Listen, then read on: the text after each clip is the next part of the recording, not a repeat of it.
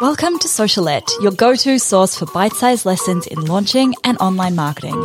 I'm your host, Steph Taylor, and I'm a corporate dropout turned launch strategist, helping you launch your digital products simply and successfully so you can reach more people, grow your audience, and become the go-to brand in your space.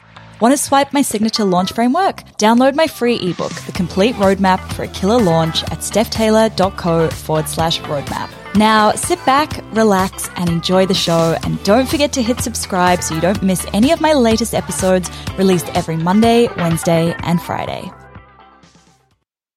Hey, welcome back to Socialette. This is episode 308. Last episode, I talked about why you need to focus on relaunching over and over again, why you shouldn't just launch once, even if you think that your launch was a failure and that, you know, nobody wants your product. I'm here to hopefully put that myth to bed because the first launch that I did of my podcast launch plan, which is now a million dollar product, that first launch, if you'd looked at it and just looked at the dollar value, you would have been like, oh, that was a failure. So I'm sharing the numbers from those first couple of launches so that you can see what kind of impact that doubling down on one product and relaunching it over and over and over again can have in your business. So the first launch that I did was in early November 2019, it was a pre-launch to my existing email list. So all I really did was email my list and said, Hey, I'm creating this product. This is what it is. Um, this is what you'll get out of it. It's going to be released on this date. So I hadn't actually created the product yet, but I was really just launching it to my list to see if people actually wanted to buy it and get them to put their money where their mouth was before I invested the time in creating the product. So I did that and I had maybe 22 customers sign up and that brought in 3,297 US dollars, which like that's pretty good. But considering my email list had maybe 10,000 people on it at that stage, I could have looked at that and been like, that is a terrible conversion rate. Oh my goodness. Nobody wants this product. Why am I going to bother creating it and just, you know, not created it? But I actually thought, you know what? Like, so that's three grand US. I thought that covers my time for creating this product. And if there are 22 people out there willing to pay money for this, there are probably more people out there who just don't realize that they need this product yet because I hadn't done a whole big launch campaign.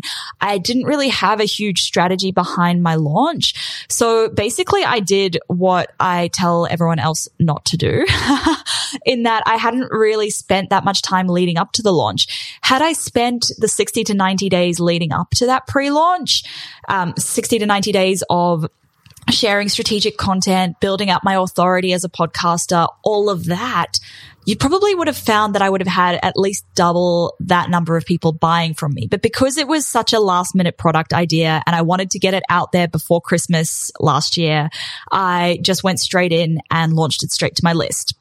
So after I did that, I thought, okay, cool. So people want this product. I created the product and then I decided to do a live launch with webinars. So I ran two separate webinars, one on the 26th of November, one on the 27th of November, 2019. Most of the people who registered for this webinars were warm audiences. So there were people already on my email list who hadn't purchased the podcast launch plan when I pre-launched it to them. They decided like, yeah, I want to attend the free webinar. From those free webinars, I converted another 11 customers. So that brought in 1,868 US dollars, which again, if you looked at that and you were like, oh, but that's only, you know, $900 of sales per webinar you'd be like, that's a failure.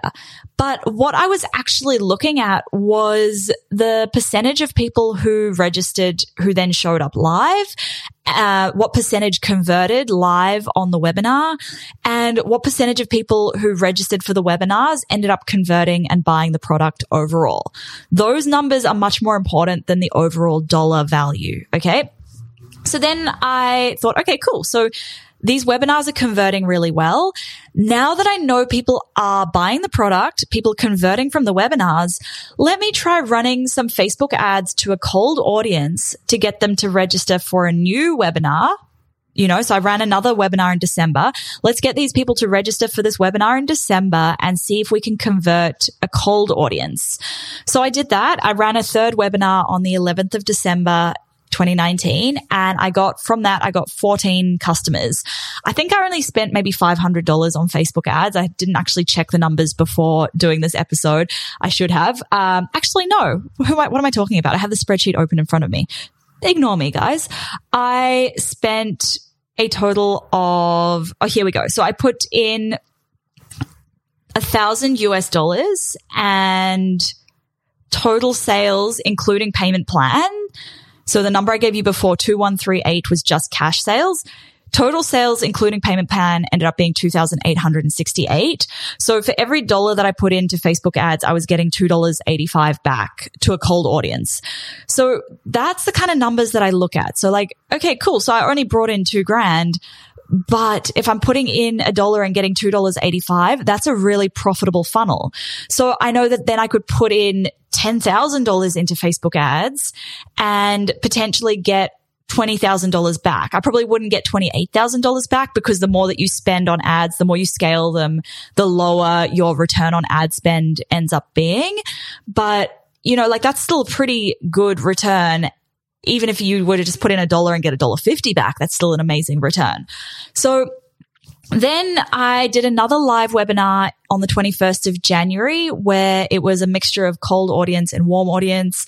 And again, brought in another $2,800 from, I think probably similar ad spend, about $1,000 in ad spend.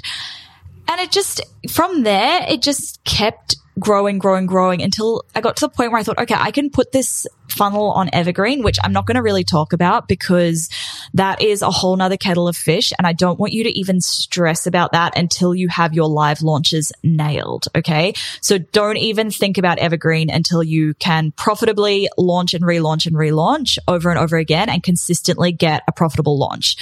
Anyway, so like I could have stopped after that very first webinar launch and I could have said, well, nobody really wants my product. And then I could have started working on my next product straight away, which is exactly what I've done in the past. It's how I ended up with a Facebook ads course and an Instagram course and an email marketing course but my business was only making, you know, $100,000 a year versus after retiring those courses, doubling down on this one course and scaling to a million dollars. What I or I could have actually even looked at the webinar numbers and been like, well, no, these webinars don't work because I'm only making a thousand dollars per webinar.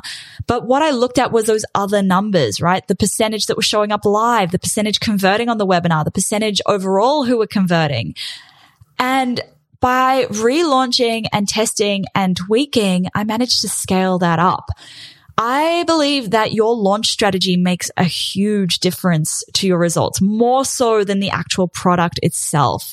And that is why my upcoming course, the one that I'm launching in November, is all about nailing your launch strategy, whether it's your first time launching your product or your 10th time launching your product, right? It's about creating a profitable launch blueprint that works for you so that you can predictably launch over and over again and reliably bring in a profit each time.